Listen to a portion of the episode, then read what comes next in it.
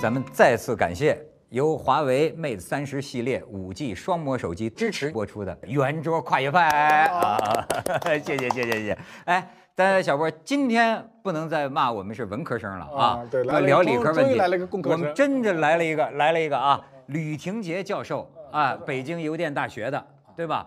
而且呢，吕教授呢，在网上讲5G讲得很出名，对吧？易军看了他连6G 都讲了，6G 都开始讲到了。人家吕教授有身份，是中国信息经济协会副理事长，副理事长。我怎么看着您能当会长？哎呦，谢谢。现在咱们要跨越嘛，这个跨越到5G 时代。我从工信部得来的消息，应该说咱们 已经到了5G 时代了，对吧？然后吕教授，我请教您啊，像我这文科生，我看了一些新闻，我的理解对不对？就3大电信运营商都已经出了这个5G 的这个资费，对，感觉好像比4G 不便宜，是吧？但是就是他们说这个5G 好像说现在这个基站数也不那么够啊，对，那得陆续建，那得且花时间呢。到今年10万个。 啊，10万到明年100万个，最终需要300万以上的基站才能把中国需要的地方都覆盖，至少300万。易军有什么问题？没有，我有一个缠绕在我脑子里不太明白，还说一个频谱，还说频谱还是个不可再生资源。对，说中国这个够吗？就是咱们能有这么多的频谱去开发的。这个频谱不光是中国的问题，因为你比如中国老百姓吧，使用这个频率的5G 手机啊，使用5G 手机，它还要出国漫游，所以它国际上必须协调，它必须在同一个频率上。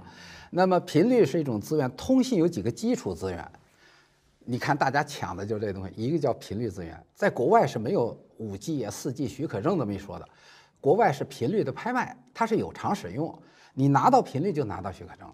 中国呢，因为都是国有控股的公司，它左兜掏钱，这频率也是这个国家的资源，那右兜卖给右兜没有意义，所以它一直没有采用这种模式，啊。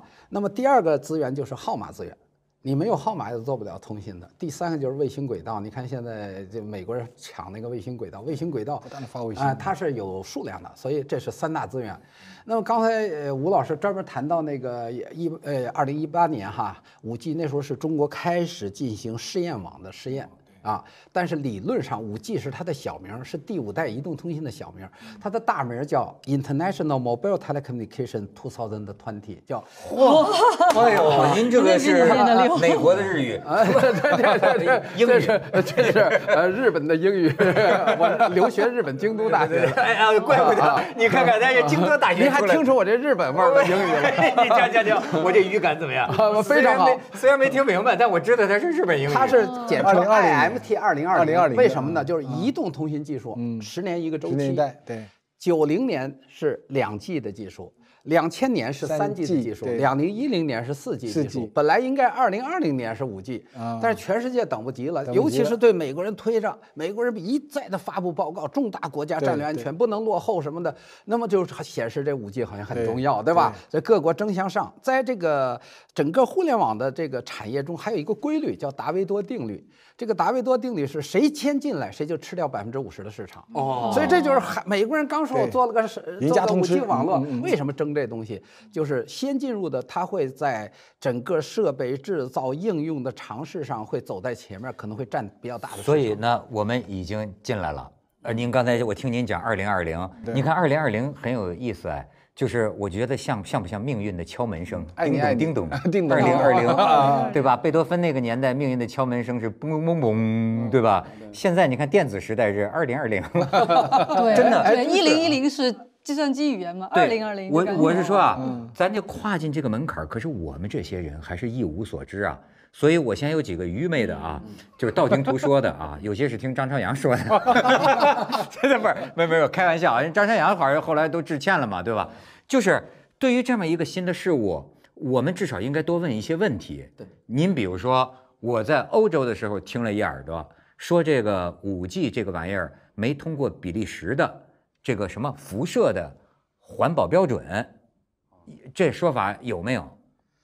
这个国际上就是它辐射厉不厉害？其实辐射呢，各个国家都有自己的标准。我们中国有中国的标准，中国的标准是美国的50分之一。就是允许的最大辐射的这个幅度，远远的低于就移动通信的辐射的幅度，远远低于微波炉的辐射。这个我们国家是有控制的。这个当时张朝阳说的那个观点呢，就是5G 会带来巨大辐射呢，它原因就是5G 的频率比较高，频率比较高的地方呢会产生一种特殊的电磁辐射的那种作用哈，就老百姓怎么能懂呢？就是说，简单的说，就是这个产生伤害的这个东西，它不是光是这个能量一个地方决定的，啊，它就是能量和动量两个的乘积，就像我们的电的功率是由电流乘电压一样，它是两个的乘积。什么意思呢？我就简单讲一个例子哈，就是说，你说那车能把人撞死吧？肯定啊。但是呢，低速行驶、怠速行驶车是撞不死人的。就是说，它有能量，但是它动量不够，它依然不会伤及你。那为什么5G 呢？确实它能量增大，因为它频率高了，所以它的携载的信息的能力也在增加。但是它动量没那么高，因为5G 视距传输，它频率越高，它的那个绕射性能就越差。这就是波长跟频率的关系，知道吧？那么我们现在5G 频率老说频率特别高，就是它那个波长很短，波长短于障碍物的时候，它就绕不过去了。这就意味着5G 为什么成本高？说你在楼这边建个基站，一遮挡那边没信号了。那么这样的话呢，它也不需要很大的功率。能明白吧？因为他就把这一小块把咱这院里覆盖就行了，他院外边他就没信号了，这不是他就遮挡了，什么东西一挡他们。那以前广电的700兆的频率，一个城市一个电视塔可以让所有人都收到，当然他那就要比较大的功率，但是他呢频率比较低，它那个能量比较低，所以两个乘积呢，它有一个控制的参量，不会造成那么大的对人体的伤害。哎，这讲的挺通俗了。说这个5G 基站是未来中国大地上是一个什么篮球场那么大就会需要一个基站是吧？就密度那么高吗？有的地只要有遮挡，一个篮球场就要一个基站，那不好的，因为它板块怎么够啊？这个原因就是在于，它遮挡物太多了，所以呢，它就要频繁的。而且5G 这次而且不像4G， 4G 是在3G 的基础上新建的嘛，就那个浙江模式当年改的嘛。这次我听说5G 是全部抹掉，重新再建。是这样。哎，吴老师，这个也是一个社会关注的问题，这涉及到将来使用的费用啊。对啊。就是5G 呢，现在的运营商做的都叫非独立组网。非独立组网呢，就是在原来4G 基站的基础上。沿用一些4G 可以使用的基础设施，在上面加一些5G 的能力来做的，但是那个在5G 的真正的几大特征上，它解决不了。比如说1毫秒的时延，它做不到；比如每平方公里100万个接入的能力，它做不到。所以呢，真正要走到5G 的应用，就要独立组网，我们叫 SA。小波，你谈你对5G 时代到来的感受。它会给我们生活带来什么？我觉得对它那个运营商那句话挺对的，就是4G 是改变生活，我们信息啊、服务啊，包括移动支付啊。5G 是改变社会。怎么叫改变社会呢？它把它的速度是会大幅度增加。然后呢，比如物联网，你比如说汽车自动驾驶汽车，你在4G 环境下是没办法完成的嘛，你只有在5G 环境下才能完成。你车子本身你要测试，因为你车子要开，你有道路路况。那么它需要，比如说一个自动驾驶汽车，它需要测知，随时测知150米到200米之内的动况，它能够产生反应。那就有2个条件：第一，它要有即时的一个计算速度，那4G 是算不过来，就要有更大的计算能力，那5G 能算。第二个问题是，这150米之内你都得有基站，都得有环境。你别开着没有了，你没信号了。对，所以5G 实际上是一个整个改造一个社会，比如说还有远程医疗。比如手机公司现在想的很多的还是泛娱乐部。5G 的我觉得会改变挺多的，比如娱乐，比如视频，这只是一类，像手机这种终端制造商，还有比如汽车，还有工厂，整个一个工厂环境下的大数据处理能力。这个说的非常的，这说到5G 的根儿上了。对啊，它是改造社会，车联网、工业互联网。对。1994年那个凯文·凯利写《失控》，我就那段看他的书，他说未来啊会每一个沙粒，他讲的很太极端啊，沙粒和衣服里面都会有一个传感器，但你怎么可能呢？一个传感器6美金、10美金的搞，那现在就未来5G 环境就会这样。但是刚才吴老师说了一个很重要的，就是大家应该了解，就是移动通信的技术啊，我们的的研究表明，就是它的基数代都是颠覆性的，嗯，就是1代、3代、5代，嗯，所以5G 呢就是要改变社会，就在这个地方，1代呢就大哥大出现了，不用拽根线打电话了，它无处不在打电话，创造一个全新的应用场景，就最早就叫无线电话啊，无线电话，真的大哥大，咱们都用过，我们当年用过，因为你知道我当年29岁的时候在广东电台的时候，那个时候我是个用了个大哥大，我是个肥胖基因，你知道吗？就是其实我要不饿着，我就是个大胖子。我那个时候5天吃一顿饭，我不是我没1天吃一顿，不是我那个时候体重也168斤，有吗？然后呢，对啊，然后我一个大学同学，有个湖北人特瘦，他就整天跟我一块玩嘛，他走在马路上，他不愿意跟我走一块儿。用我那大哥大打电话，他说谁看我都像你的马仔。义军讲讲你对5G 的理解。我觉得5G 对我来讲2个关键词嘛，刚才大家说的是这个万物互联，另外一个关键词就是没有这个时延。我最感兴趣是这个东西，它就是没有这个时间差。我们现在比如说我上网，我订了个东西，我已经开始很着急，没有耐心了。我恨不得第2天他就给我，不要说第2天，当天就是下单，当天一定给我送来。但到5G 的时候，它就更快了。就是我觉得我们的耐心会越来越少。比如说我要跟你见面，跟你说话或者干嘛，就是你一定这个中间没有任何距离感。这个东西我有点无法想象，一个没有时延的人际关系是一个什么样子。所以这个符合啊，我们也做观众调查啊，就说聊5G 啊，这个很多观众问一个问题，就是说。我觉得这个需要文科生和理科生、工科生共同回答，就是说我们还不够快吗？我们还需要那么快吗？当然，我给你讲个场景啊，刚才义军谈的这个场景，5G 有一个应用的特征呢，就是叫高可靠低时延，能够做到1毫秒的时延。1毫秒什么概念呢？就是你拿根针扎你的手，你感觉到疼痛，传递时间10毫秒。它比那个还快，天哪，快10倍！我的天哪！那它干什么用的呢？其实理论上呢，它还是用在网络上，比如用在无人驾驶汽车的操控上。我们经常看到有一些专家说：“哎呀，这个无人驾驶汽车是一个乌托邦，你那个信号到云端算一个算法回来说你该刹车还是该加速，早把人撞了几秒钟，那是错误的。因为5G 的时候，它会把那个基站底下布局一个。”分布式的这个云计算的中心我们叫做边缘服务器，移动边缘服务器，对，它会在离它最近的地方给指令。这个一个基站如果覆盖2公里的路，它能看到这2公里上所有的车在什么样的状态，哪个车出故障，让它就发出那个这个激光波，让它告诫别的车让行啊等等。它这个时候它只有这个车载终端到基站之间的时延，空间接口之间时延能做到1毫秒。那长了不行，那端边云是吧？啊，端边云啊。那么你刚才说那个，它会用在哪儿？我讲一个例子啊。我有一个朋友，今年年初上美国拉斯维加斯看消费电子展，他就看到一个东西。他说他发现把那个智能眼镜啊，就跟那个头盔解耦了。什么意思呢？我们今天玩 VR。AR 都要戴个头盔，对，你戴头盔就不能上马路，人以为你外星人呢，对吧？对吧？那么他那头盔干嘛呢？是每秒5000次的浮点运算，是他最主要的一个功能，他要算。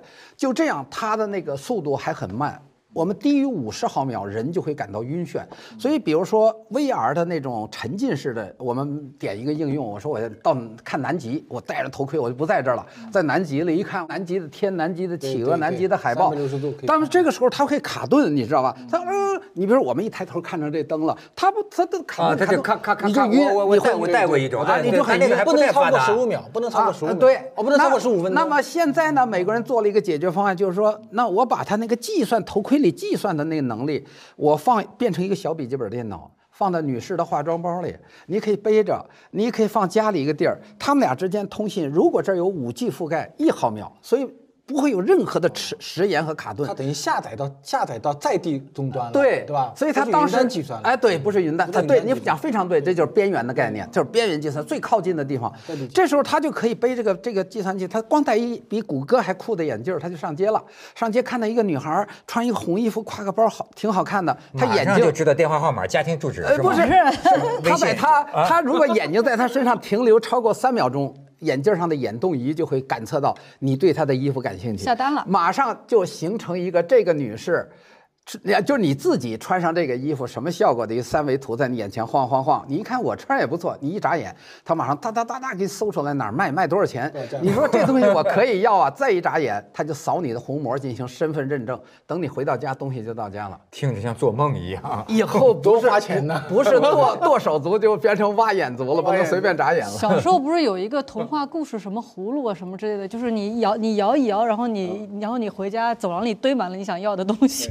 就很像小时候的这个东西呢，就是1毫秒实验。其实最重要的还是用在智能机器人的控制、远程的这种车辆，还远程诊断是吧？动手术你不能几毫秒实验，那刀这边操纵了，那边刀没下去什么的都有。就是说遥控的可以在万里之外。他操作手术刀，那边是机械手。今年国庆节前，一个重型机械展在北京开，柳工就是远程操控了一个在，这个桂林啊，还是反正在广西的一个地方，一个挖掘机在那非常精准的在那操作，在那施工。其实名医就可复制了，就是以后就其实一个所见即所得，一个是经验的可复制。对。另外，我觉得5G 对区块链也是一个很大的贡献，是吧？我看现在那个 Token 的话，它如果计算像那个。在比特币的交易，它1秒钟大概现在就2000多笔次吧，它那个可能就是10万笔、100万笔。吴老师太牛了，这个他居然能知道这里边。我跟您说，5G 和区块链会相互赋能。是。首先呢，在5G 之前，我们做窄带物联网已经做了好几年了，就是达不到5G 的能力，但是也要把一些物联，比如说井盖监控啊，不然那井盖一下大雨把井盖弄跑了，小女孩走那掉里边就说出事故哈。那监控那也用了一些窄带，但是呢都没有盈利模式，因为什么？你想一想，它就没有账本儿。对，区块链是超级账本嘛，它而且分布式存储，分布式计算，而且它用智能合约自动执行。你说将来我们的这井盖用了电线杆子的灯用电什么的，你怎么谁去查电表、查水表？没有这样基础设施。那么你这物联网做半天，数以万亿级的节点连进来，你怎么收费呀？你怎么算谁对谁做了服务？所以呢，需要区块链做贡献。但是刚才吴老师谈了一个非常重要的，就是那么区块链其实记账效率特别低，因为它分布式存储，它把一个账不是存在一个服务器上，而是存在互联网上若干成千上万，每一次送一个成千上万节点上，它会形成大规模的并发通信的吞吐这种能力。因为以前的通信做不到，所以它存一次很长时间。你讲非常对，但是5G 有一个长，我们就把5G 应用场景都讲了，一个是增强宽带的那能力哈，对，一个是低时延能力，还有一个叫每平方公里100万个接入，这个能力是干嘛用的啊？这个我举一个例子，我。北京有一天晚上来几个半大小子飙车，在那2环路上跑，最快的跑了13分钟，人送外号“2环13郎”，对吧？这你也知道啊。但是呢，这个你现在这时间，我们不用问，你跑13分钟给我跑，绝对跑不了，因为一根光纤的速度和一个道路的速度，并不取决它有多宽，而取决有多少辆车同时在这条路上。这就是统计复用系统。这个拥塞系统的控制问题，用随机过程来控制的问题。北京长安街到天安门广场前面单向都6车道，它一定会堵车，晚上一辆车都没有，它是非均匀分布的哈。我博士论文就研究这个的，所以呢，13郎，所以呢，我就讲一个道理，你工业是流程化的。你比如钢铁企业，美国的阿肯色州大河特种钢用5万多个传感器和高清摄像头连了它的企业，这就是5G 的一种典型应用。他说，原来我80%的是蓝领，站在热火朝天的那个锅炉前，汗流浃背，戴着那个墨镜哈，在那工作。现在我的80%是白领，在大屏幕前点着鼠标，喝着咖啡，像证券交易所的职工一样。而它人均产能，钢铁的。厂的产能是世界平均产能的3倍，就因为这样，有人跟我说是中国的5倍，那么它就提高效率了，这样。那么你想，这个工业流程化的生产，还有一个化工企业要投将近300个亿在福州做一个化工企业，他说我没有车间，都是管道，都是锅炉，我希望呢做无人工厂，因为它有一些化学的腐蚀的什么的，他希望做无人工厂，他希望盖在一个港口附近，当那个运油的油轮过来，把那个管道啪一接，这边进石油，那边就出塑料了。你想这种流程化，我们算它需要至少5万个传感器做这些事儿啊，控制无人化管理。那么你想，一旦一个地方卡壳出故障，它不是一个地方报警，它会形成连锁反应，大规模的并发通信。而5G 有一种能力，你1万辆车同时来到二环上，我让你不塞车，这就是这个能力。刚才讲的，就吴老师说，为什么他会拉动区块链发展？因为区块链最大痛点就是记账效率特低。你以前的通信系统它是序贯式的，它陆续存，你这一存一笔账，几分钟过去了，它那个能做到。吕教授有一个挺著名的观点，我听着就跟那个皮八字似的，挺玄的。他就是说啊，像咱们这个外行都没闹清1G、2G什么的，但是他就说135从1G到5G，单数的135都是革命性的变化，246呢？都是加强优化型的变化。我举个例子，就说这个革命啊，对，比如一代，它虽然那个像兜老师那么牛，拿个大哥大，但是那经常串音，你打着电话，别人声音还进来，没错。到2G就变成小巧灵活的终端了，用了数字编码，质量提高，但它还是解决人跟人打语音电话。3G呢，它开创一种新的场景，说我拿这手机啊，不仅打电话，还要让你上网。5G的批评的人很多哈，我跟你说，我听了以后。我太习惯了，因为3G 的时候比这批评5G 的人多多了。我听一位就是这个区块链里面的这个业内人士跟我讲，他觉得区块链的诞生不是为人类准备的，是为这个 AI 来准备的。因为其实人类可能不是最好的信息载体，我们处理的信息其实这个能力太弱了，太慢了。所以像区块链加 5G 是给 AI 来准备的。那现在讲到这个万物互联以后，像您说的所见即所得哈，比如您刚刚说穿红裙子他往街上一走，谁看见他就买了。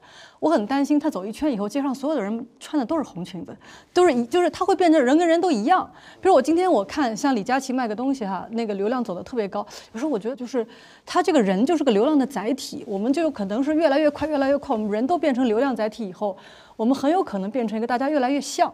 这个事情其实已经有发生，比如说我们过去在10年前，哎，有没有10年吧？可能也没有10年的时候，我记得当时那个时代，那个杂志的封面做了叫 Me Generation， 叫我时代。他觉得这一代人只关心我自己，他那个封面就是一个女孩子躺在地上拿这手机对着她自己，就说这我就这一代人只关心我了。嗯，好，可是你今天看这个我，每一个我都很像。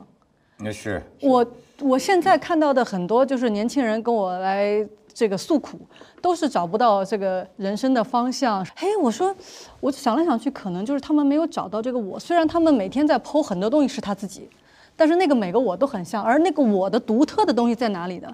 没有。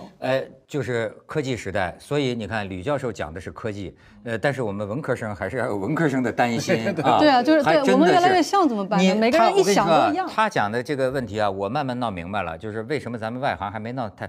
5G 啊，就目前来讲，对于咱们来说，就是抢红包啊，或者下载个抢红包不需要5G， 不需要。哎，不是，他们说我已经有人拿5G 抢红包，明显比4G 抢的快多了。就我听他们说了，那是因为网速的问题。对，网速。然后还有说是这个下这个高清电影，一下就下得快。对。3K、4K 就是消费端，但是我现在慢慢明白，它真正革命的意义是在那个产业生产端。对，那个带来的这种变化，我真的就有一种我们会被一种东西笼罩着的感觉。你刚才讲一句话，我认为我说不能，比如说一个女孩子穿着红裙子，那她长成全世界最好看的美女吧？你觉得走过去？北京、上海街摊女孩子会买红裙子吗？有。我认为，所以如果有的话，肯定会有人趋同。这个确实有很多女孩子脸认不出来，韩国人的脸、中国人鼻子长成一样子。但你难道没有另外人没有修脸的那个女孩子没有吗？肯定有。我最近去过一个，就是这个你不用担心，你不要，咱们不要对人的智力和人的这种自我认知意识不是这个会发生，因为我看到了一个在一个镇上哈，这个镇子到今天都没有超市的地方。在这个镇上的女孩子穿的跟大城市的所有你在网上看到的人穿的一模一样。哎呀，你就是这种80年代，咱也80、90年代也这样吧。咱们当年那个窦老师原来所有的女朋友不也一样，从那个法国大片里面选什么？现在的女朋友哪个女孩子还会选大片？我们当年也主要是蓝绿两色，中山装，对吧？还有就是想的越来越像。其实我比较担心的还是那个，我觉得就是。为了人工智能那一块，确实那医生讲这个是对的，就是算力越来越强以后，像库兹韦讲，他讲本来我看他那个7.0进展是2045年嘛，他去年讲说错了，2029年，那就10年时间。如果计算机的智能超过人的大脑能力，最起码在5G 或者6G环境下才能发生嘛。那个时候其实挺担心的，就机器到底有没有一种思维？现在有很多科学家认为机器是有审美的。 这个是它是通过学习的，对，是这样是自主审美。如果你没训练过它，它现在这个阶段啊，这个阶段我们叫弱人工智能阶段。其实大家没必要担心在哪儿呢？就是我们开发出汽车就希望它比人跑得快，开发出起重机就希望它比人的力量大。所以我们开发出个阿尔法狗把人吓赢了，世界冠军下太正常了，这是非常正常一个。但是我记得连普京都说过这种担心，就是说这个将来会不会发展出一种战士？ 啊，那么这个呢，真正战士这就叫强是吗？对啊，无人驾驶坦克嘛，真新闻啊，不是这个他们就把它当做核武器来看待，就是强国之间要有协议，当做核武器来看待，我们都不首先使用，可能会有这种协议。这个呢，这里边涉及两个问题啊，一个涉及到强人工智能，强人工智能呢，就是说我们说弱人工智能，它再战胜世界冠军，它只会下围棋，对，李世石还会开汽车、打高尔夫，所以它不会，对，所以呢，将来说它能成为战士，能够成为自动操控的汽车的那一天，它就变成强人工智能，它是多能力的一个集合。你觉得我们这一辈子看得到吗？肯定看到。哎呦，那您看来，你觉得会有机器人来主持圆桌派吗？这个可能性是有的。现在机器人写剧本、写什么写诗都有可能啊。但是你要把它所有行为特征交给那个机器。 然后它机器甚至能够有一些推断，但是我再举个例子，如果同时教给一群人一些道理，教给机器一些道理，啊，然后呢，这时候呢，你就问他，就是说美国总统是谁，他们俩都会迅速回答特朗普，对吧？你昨天晚上睡得怎么样？那机器绝对回答不上来，道理就在这儿，那机器必须人教给他，所以深度学习，但是5G 的重要作用呢，它实现了万物互联，其实连接带来最大的作用，5G 就是非常基础的一个通信技术，一个网络技术，网络的作用是使我们通过连接获得了有价值的关系数据。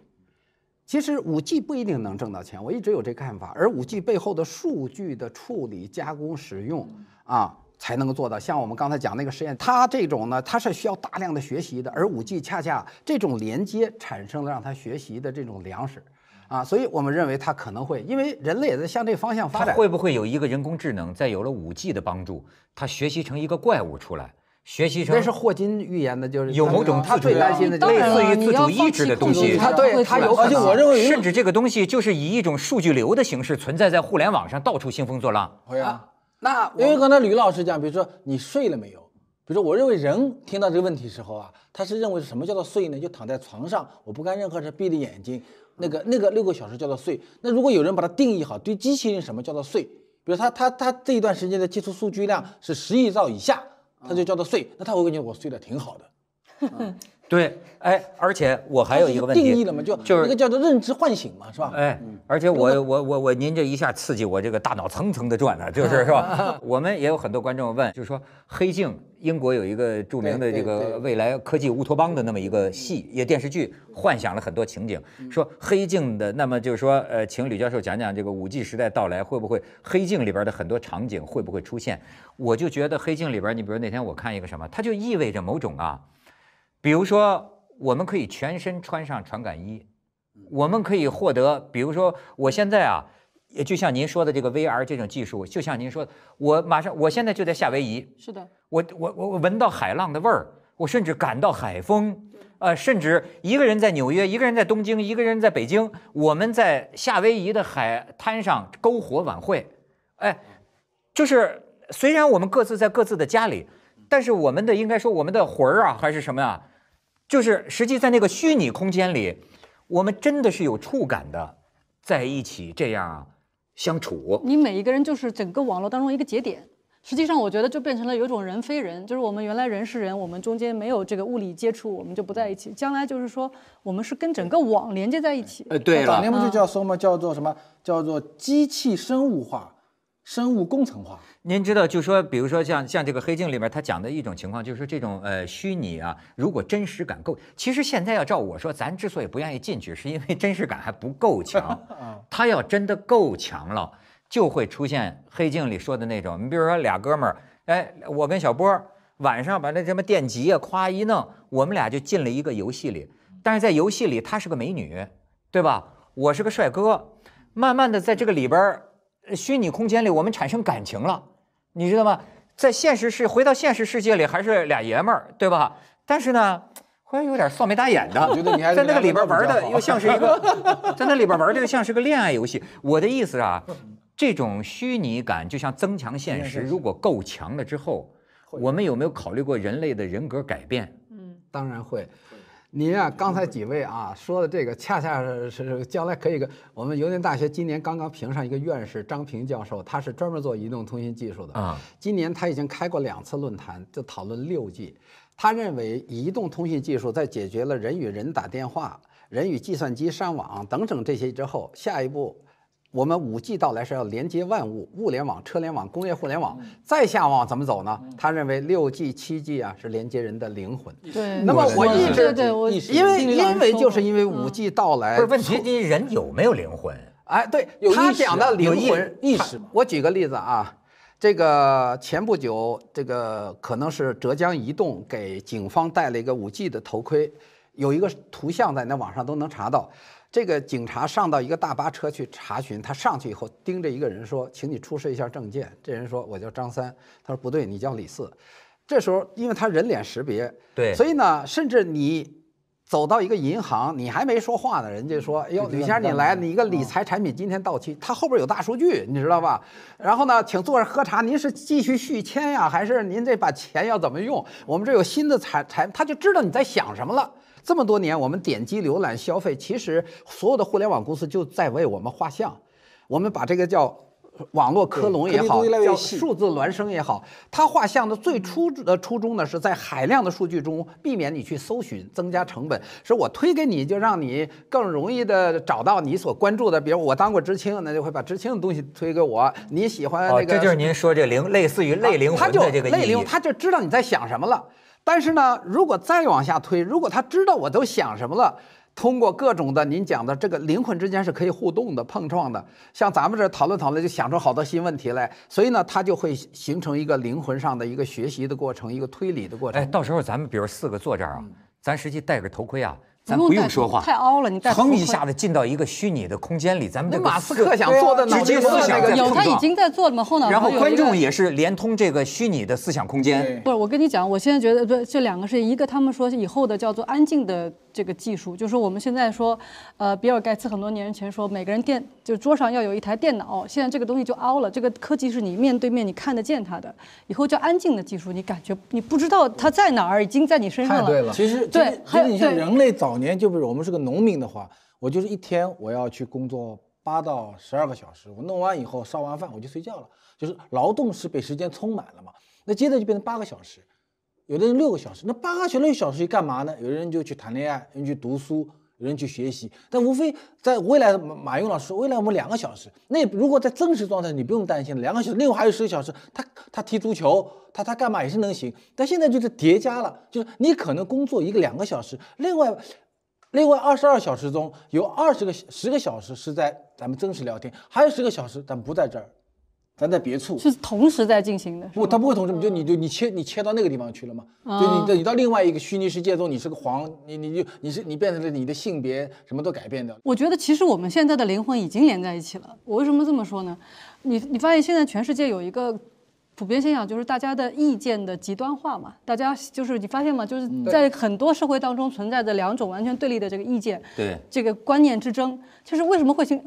就过去肯定也有人有不同的看法，为什么没有那么强烈、那么极端呢？现在就是因为我们接收到大量的这个讯息，这种流量、这种信息流量在你旁边，其实它在塑造你的灵魂，在塑造你的想法。你接收可能你只接收某一种这个讯息以后，你的想法就是这样的，然后就一解对减方效应。 我们其实我们的灵魂已经对这些东西在对，就是等于他揣测你，他不断的给你输出这种内容，但是他要输出的内容又进一步的强化了你的极端，就是你更走极端。就刚刚吴老师说信息茧房，就是我们相当于用我们的点击浏览的行为，给我们自己织了个蚕茧，把我们裹住，我们再也看不到外边世界，我们成井底之蛙了。我们永远看到就是我关注的这个我认为正确的这个观点，老不断在给我强化，这是网络带来一个问题啊，一个更大的问题。小哥，你说这个我们能拯救自己吗？所以99%的人拯救不了。你是悲观的。不，但是呢，网络上1%，网络呢也正在开启那个偏向个性化的那种应用。你比如抖音能够突然间从社交应用中脱颖而出呢，就是因为过去我们说微博，叫那个微博呢，实际就是一个网络。叫网络日记的概念，它呢信息量有限，那么我也不认识你，你也不认识我，干嘛要关注你啊？那我抖料啊，我骂人呀、我约架呀、那都是为了吸引眼球。但是为什么后来抖音会火呢？你注意，它特别草根化，你不用是大 V， 因为什么呢？不是我有名，我也没有那些创意，但是马路上一辆车突然开电线杆子上被我抓住了，1000多万的点击量，这个东西就是。这个网络空间，我个人的这个应用跟现实生活结合了，一跟现实结合呢，我们就会看到各种每个人关注的不一样，它就会个性化。就是，但是今天如果它这一条信息，就您说的，它撞电线杆子上了啊，这条信息传遍全网，可能我今天我8小时我们都在说这事儿了啊，是，就是它塑造了我的这个想法。但是你从另一个，你讲，我觉得那个有个那个叫卡尼曼嘛，就德国那个诺贝尔经济学奖，他是搞行为心理学。他讲的我觉得挺对，他就人大脑有2个系统，系统一、系统二。系统一呢是感性的，因为我见到文涛，我是不需要思考去想，你叫文涛，因为我就变成感性直觉，吃饭肚子饿了是吧？然后看到女孩子会喜欢，他就变成直觉。系统二呢是理性，那个女的是我妈，我不能乱讲话是吧？啊，是理性。那个东西是我没有买单，我不能吃的，哪怕我很喜欢吃，我咽咽口水就结束了。但卡尼曼说，其实人是一个被系统一驱动的动物。就大部分状态下是为了系统一，另外呢，所有的物质文明的技术的变革都是为了增强我们的系统一，所以未来为什么99%的人就是，对未来其实人可能担心的是，随着机器人出来以后，让我们越来越懒惰，然后越来越把我们的意志、我们的东西拜托给系统一。写那个《未来简史》的赫拉利来中国，他在演讲中我也挺震惊的，他研究《未来简史》的，他现在不用那个智能手机。他当然不用，他从来不用这些东西。他不用智能手机，他每天冥想2小时。我就是认为他是一个系统二特别强的人，哦，就不肯被这个东西所操控，不肯被系统一。所以我认为每天在刷那个快手和抖音的同学们，就是系统一特别强大，越来越强大的人。他系统二越来越不断加强他的系统一。不是小白鼠吗？啊，你看那小白鼠，不是听我们这个节目，系统二慢慢会起来。不是小白鼠，只要你按一个东西，就有那个多巴胺，就让人产生快感的。对，你看那小白鼠，当当当当当，他能把自己给嗨死。对，那人有的时候你不断的给我，但你看你们为什么有人说，哎，我刷快手刷2个小时，刷抖音刷2个小时，这2个小时就是100%人被系统一给控制住了。那么为什么有人刷能够15分钟就下来，20分钟就下来，就他的系统二能力比较强。我认为还是要锻炼自己系统二。但是小波，你觉得人是可以被算度的吗？我觉得未来肯定有一天，机器比我们更了解我们。我认为这一天啊就正在到来。5G 万物互联呢，它确实是想生成一些个，就是我讲的5G 的连接带来的智能的这个数据的利用。但是这个利用现在大多数技术专家还并没有，就是通信圈的人跟人工智能圈人他是相互隔离的，这2个圈是2个圈子的人，他更多的想的是说这东西用在什么地方呢？用在机器智能，机器智能解决什么问题？还没有到我们人这儿。我举一个例子啊，马斯克来中国2期参观，他跟他们的领导对话就不在一个频道上，后来这不在一个频道上，这个马云对话也不在这频道上，因为什么呢？他说了，你们最后还做电动车，做车联网，最后还是车，我做的叫移动通信终端，我那不叫车。明白这意思吧？哎呀，你讲的太有意思了。什么叫移动通信终端？就是在移动中，终端就是人跟网络应用的接口。我是各种应用通过这个终端可以进来。前2天那个3星有被人家起诉，他把一个智能冰箱能上网，你这手往这一放，透明了。他做了个模型，你就不用打开，你就能看里边有什么东西啊！一看缺鸡蛋了，再一按，变成一个上网终端，都能上网。就给家长买了这以后回去投诉他说。我把孩子手机、电脑全收了，结果那天我看他还在上网，一看跑冰箱那儿上网去了，是不是这问题就来了，对吧？但万物互联会带来新的社会问题。那么我们回过头来，你想了马斯克的那个，如果我们做车联网，想让车聪明了，我们的目标就是让它无人驾驶什么这些，不是的。我举一个例子哈，为什么国家在推电动汽车，不遗余力的推？第一个，为了能源安全。万一有个好歹，人家把你石油通路封了，你中国还有煤、有石油、有其他的发电设施，你还有电，你车还不至于趴窝。更重要的是，一辆车平均一天只有1/10的时间在开，也就是平均一辆车就两个小时，20多个小时在闲置。那你充电不需要那么长时间。如果你是电动车，它如果智能了，我就告诉大家，如果连了网，马斯克他们想的什么，你就可以卖电，因为我可以知道你出行半径没有超过50公里，我给你适当充上电，能跑这么半径，然后就这时候电价贵，我就让它停下来，电价最便宜的时候我给你充电，这时候突然社会需求电量大了，我只要有网络有智能的解决方案，我问你要不要卖电，你明白吗？你翻1倍的钱你能卖电，知道吧？对，就你明白吗？他就做这种，他联网要做很多智能应用，我明白了，他能让你更正确的活着。我们现在整天日常生活老犯错误，他将来能让你更正确的。我前一阵去台北，我一个朋友他买一特斯拉，我不是给他做广告啊，但是人家也不用咱们，但是他说出一句话来，他说啊，这不是一个汽车，这是一个电脑。对啊，你人住在电脑上。哎，这一下改变了我的观念。对，它是一个电脑。过去说汽车就是沙发加4个轮子，以后就是汽车就是电脑加4个轮子，就应该这么去想。发动机都没有嘛？啊，发动机、变速箱都没有。你坐在里面是全娱乐，你不用看了嘛？其实。哎，那小波，你这个研究经济史的，你能预测出来5G 时代未来，它对人类的经济模式、企业运营，你就能想象吗？我觉得就是，我认为就是跟标准动作相关的很多工作会消失掉。你比如说咱们讲汽车吧，你也有一个行业，货车司机，美国大概250万人工作是没了。我觉得他们可以去干嘛？建基站呗，需要那么多基站。你说这个就涉及到一个非常经济学、哲学界的议论很久。我有一个我的观点啊，这个第二次人类的第二次浪潮，我们叫工业革命到来的时候，其实在欧洲就引起了恐慌，因为机器的出现，一个机器能顶10个工匠干活，所以英国第一件事就打机器嘛。啊，大多数人都下岗。那么这时候呢，就像今天说人工智能可能是人类第一次一个技术说消灭的工作岗位比它创造的还多，这不就带来问题了吗？对呀。那如果想想，如果这东西经济上它是不合理的，如果大家都下岗了，它开发出那么有效率的生产的能力，然后生产那么多东西，谁去消费啊？对呀。所以当时欧洲就弥漫这个，甚至出现了1战、2战大规模的经济萧条。但是后来人们发现，这人一个人顶10个工匠干活，一个人看着机器就干这时候，他工资涨了10倍，他假期增加了，他要干嘛？他要去休闲娱乐度假，这出现了第3产业。对，所以我经常说这么一段子，我说第1产业这个养牛放羊啊，农牧业；第2产业杀牛宰羊，这吴老师肯定特别清楚这个，经济学界经常讲这段子。然后呢，就是工业；第3产业吃牛肉喝娘汤；第4产业干嘛？吹牛皮出洋相，圆桌儿，第4产业，第4产业，咱们绝对的是朝阳产业，就是第4产业。哦，我们都已经忧虑了好多年了，现在终于解放了。你就说那个弄那个扒皮匠，最后他挣的钱不比哪个干体力活的多。有一个小孩把他爷爷的退休金拿了，就给他打赏，1年给打了20多万。所以呢。但是我们不主张是那种无厘头的做哈，我们主张就是创意产业，文化的基于网络空间创意产业，就是像咱们讲着讲着，一点全有啊。还有一个就是在今年，它是去年就开始有一个独角兽产业，就是特别赚钱的，是一个去冥想的一个 app。就让你放空嘛，就大家你想你的信息接收那么多的时候，人都普遍焦虑嘛。结果最赚钱的是一个冥想的。你看我们讲课不是讲花时间讲课，现在有这种赚钱方式什么东西呢？到山上去，每人交2万块钱，手机收掉，禁语啊，对，禁语3天。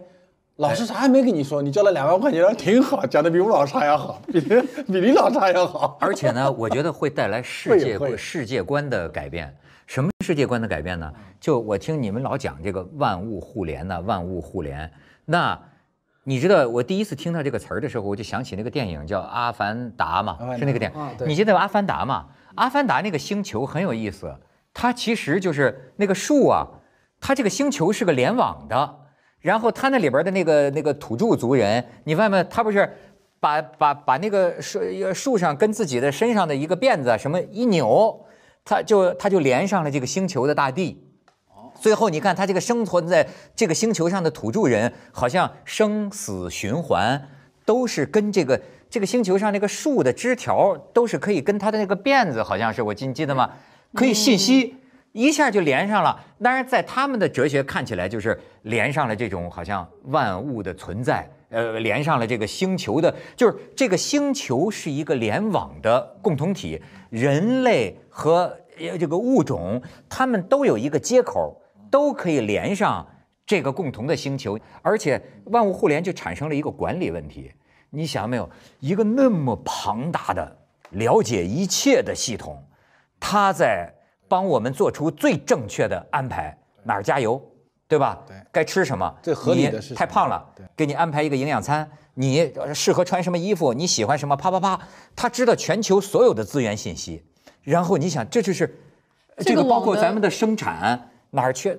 这我想问，那这个网的中心在哪里？这个网的价值观有吗？不是现在这个网是不是去中心化的？对，网络现在正在向另外一个方向发展，去中心化，就因为它太大了。所以区块链它就区块链的原教旨主义太大了呢，它就是一个。 就是反而呢是不安全，是对整个这个系统一旦抓住这个中心化的这个节点，互联网的出现就是去中心化。传统的电话网是等级辐射会接制的，枢纽局、会接局、支局、端局，像我们的行政体系，党中央、省政府、地市政府、县政府。美国人说我能不能架构一个网络？网络中节点互不隶属，谁也不是谁上级，谁也不是谁下级，大家平等的。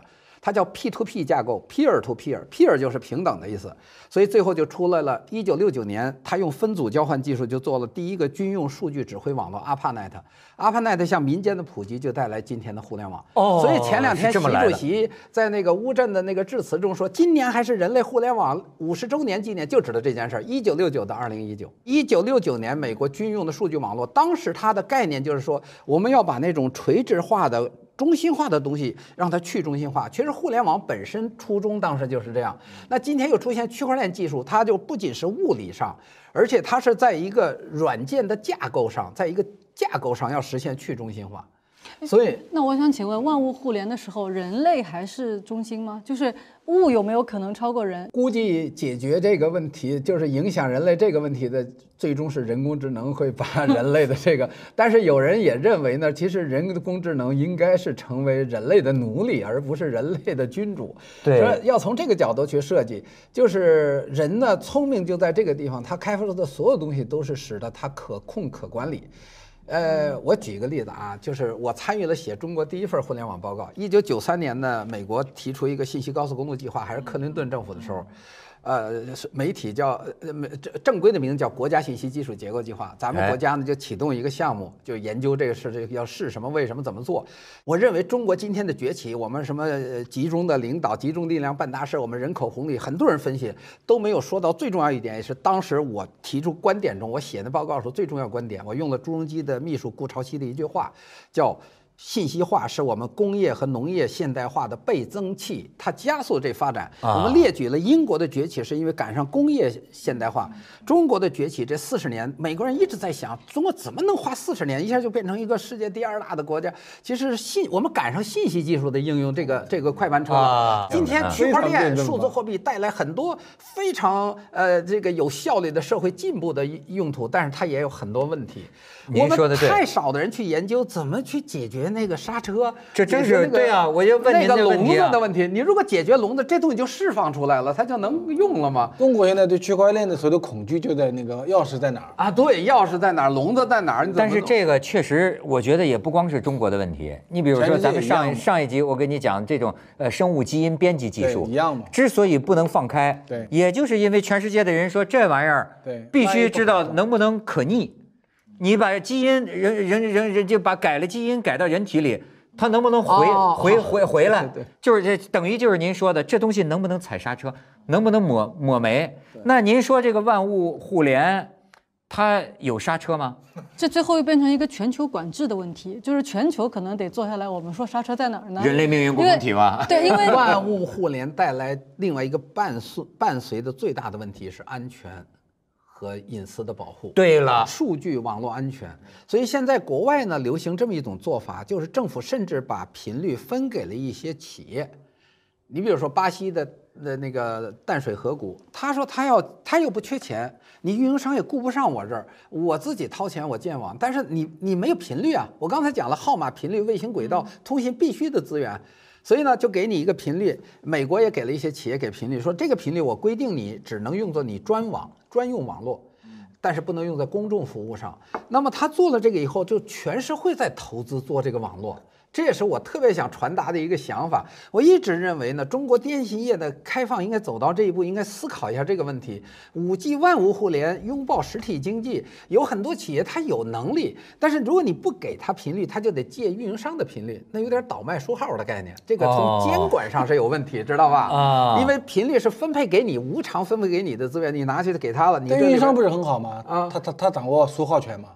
太对了，我一直认为这很好，但是让我吃惊的是，我们的运营商的很多领导呢都不太主张这种方法，而不光是中国，这两天德国炒成一锅粥，德国政府就准备给企业发，那么企业说我自己有频率，我建一个专网，这里边还有一个重要原因，我就做一个封闭的网络，一个 intranet， 一个企业内网，我跟外部不连，我有数据安全的问题。这是 5G， 5G 是可以做的。5G 环境下，它要做，你就得给它频率。那么呢，那么现在那些运营商急了，说呢，本来你是我的客户，那么现在你要自己建了，我这找谁收钱？他没有想到，他投资建了，他没有维护运营能力，也许他外包给你呢 ，outsource， 你就变成一个服务商，你还不需要投资，你还可以挣钱嘛。好多人没有想明这个，这还是。 肥水不流外人田的围墙思维，哎，那就说小波，你好像对于未来新技术是个乐观派，是吗？那个霍金都死之前都对忧心忡忡的，但刚才讲的可能是对的，就未来有可能最终还是建立规范，对，就是规则，比如货币啊，是黄金是硬通货，就当年经济学的很多货币体系啊，那汇率啊，然后大家各国能够。 共同形成一种游戏规则，我觉得就像你刚才说的那个，特别担忧是不需要。就是说我能不能不参与你这个全球的进化，或者说是这个演化，对吧？哎，但是呢，古代可以当陶渊明，对吧？可以躲到一个桃花源去。我觉得现在没有这个可能。古代其实陶渊明也躲不了。那天我算过账，他那个地方不产盐，还是还得有交易贸易，所以盐就这么几条，他不产盐他就不行。你没办法躲不起来。我就发现啊，这个1G、2G、3G、4G， 你看他们现在都说了，那个用4G 的啊，当然是民间传说，我不知道是不是真的，它网速变慢呐什么的。然后它网速变慢是因为呢，把很多资源呢现在在建5G， 哎。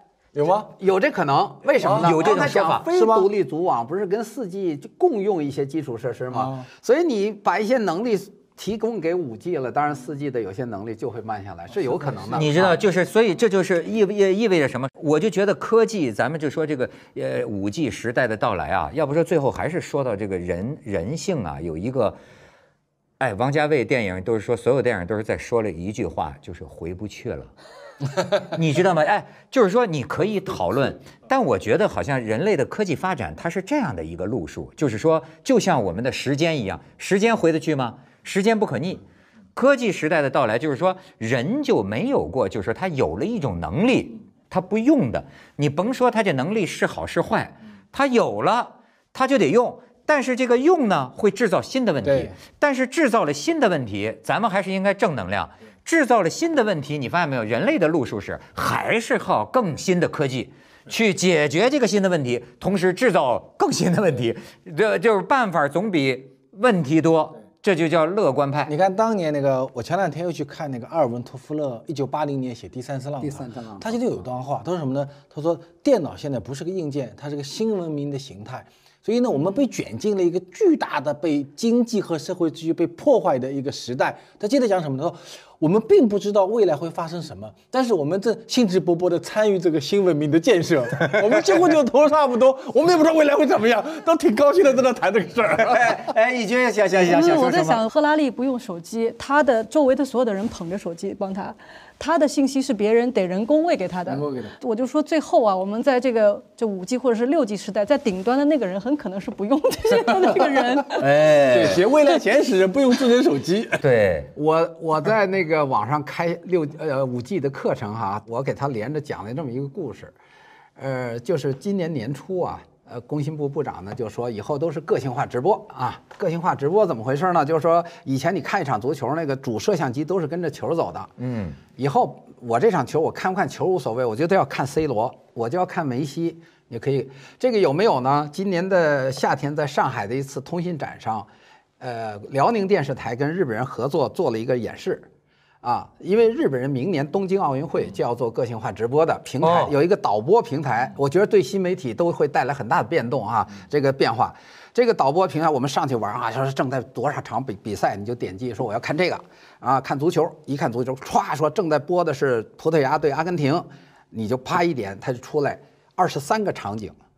一边11个球员加上那组守门员，加上那跟着球，23个场景，你选哪个？我说我选 C 罗，我叭一点 C 罗，唰出来好几十个场景，有的那图像位置特别偏，暗淡，速度卡顿，有的特清晰，在正中间那个。后来我就问他，我说这个为什么这么好？他说我们模拟的这个就是这个人买了5000块钱一张的票。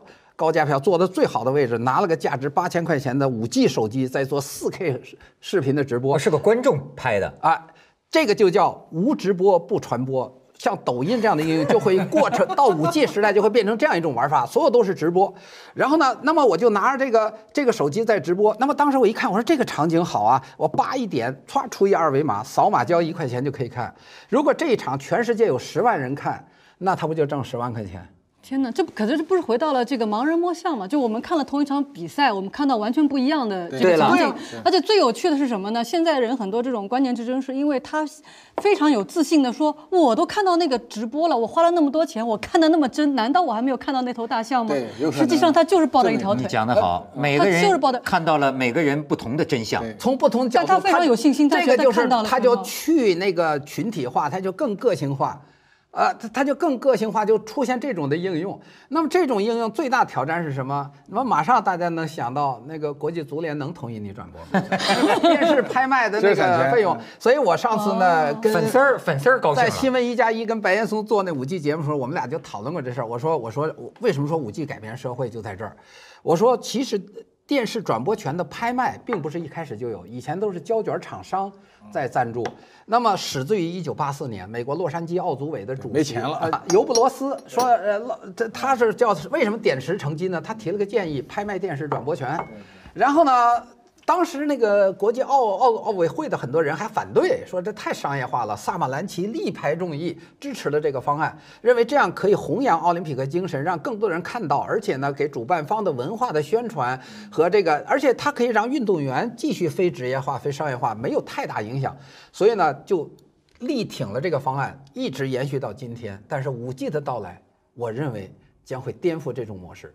这种模式就是，也许我这一场转播。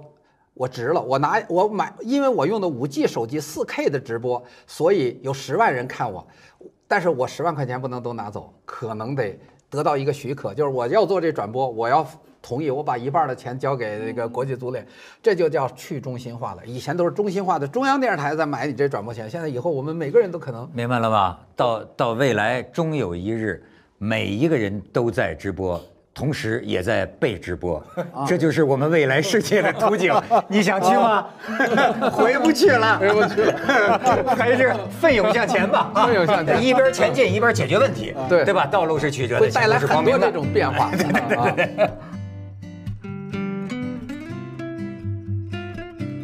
对。04年、94年那个凯文·凯利写《失控》。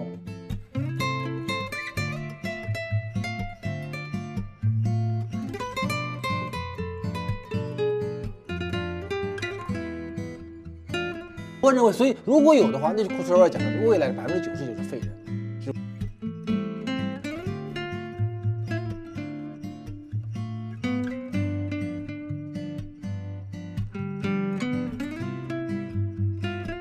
那个阿尔文·托夫勒1980年写《第三次浪》。第三次浪。